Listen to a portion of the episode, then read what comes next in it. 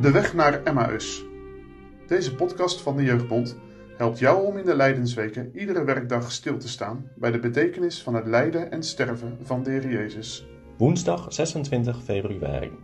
De bloedrode draad. Wij lezen Lucas 24, vers 25 tot en met 32. En hij zei tot hen: O onverstandigen en tragen van hart om te geloven al hetgeen de profeten gesproken hebben. Moest de Christus niet deze dingen lijden en alzo in zijn heerlijkheid ingaan? En begonnen hebbende van Mozes en van al de profeten, legde hij hun uit in al de schriften, hetgeen van hem geschreven was. En zij kwamen nabij het vlek, daar zij naartoe gingen. En hij hield zich, alsof hij verder gaan zou. En zij dwongen hem, zeggende, blijf met ons, want het is bij den avond en de dag is gedaald. En hij ging in om met hen te blijven. En het geschiedde als hij met hen aanzat, nam hij het brood en zegende het. En als hij het gebroken had, gaf hij het hun. En hun ogen werden geopend en zij kenden hem, en hij kwam weg uit hun gezicht. En zij zeiden tot elkaar, was ons hart niet brandend in ons als hij tot ons sprak op de weg en als hij ons de schriften opende?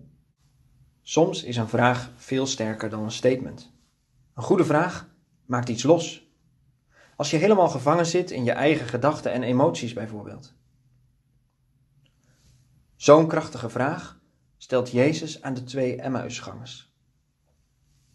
Diep teleurgesteld waren ze, gevangen in hun verdriet, teleurstelling en eigen denken. Hoe kon het toch dat het zo is afgelopen met Jezus? Hoe konden ze zich zo hebben vergist in Jezus? En dan stelt Jezus die ene vraag. Moest de Christus niet deze dingen lijden? En alzo in zijn heerlijkheid ingaan? Zo hadden ze er nog niet naar gekeken. Dat kon ook helemaal niet. Maar Jezus zelf opent het perspectief op Gods werk. Zo moest het juist. Zo stond het namelijk in het Oude Testament. Ik weet niet hoeveel teksten jij uit het Oude Testament kunt noemen die over de Heer Jezus gaan. Jezus begint bij Mozes, het begin van de Bijbel, en legt aan de Emmausgangers alles uit, in al de schriften wat er over hem geschreven is. De weg naar Emmaus betekent dat je zicht krijgt op de kern van de Bijbel Gods verlossingswerk in de Heer Jezus Christus. Dat is de bloedrode draad die door de hele Bijbel is geweven. Niets, o Jezus, dan uw bloed geeft voldoening aan het gemoed. Jezus heeft het Oude Testament op zichzelf betrokken. En zo mogen wij het ook lezen. De schriften getuigen van mij, zei Jezus.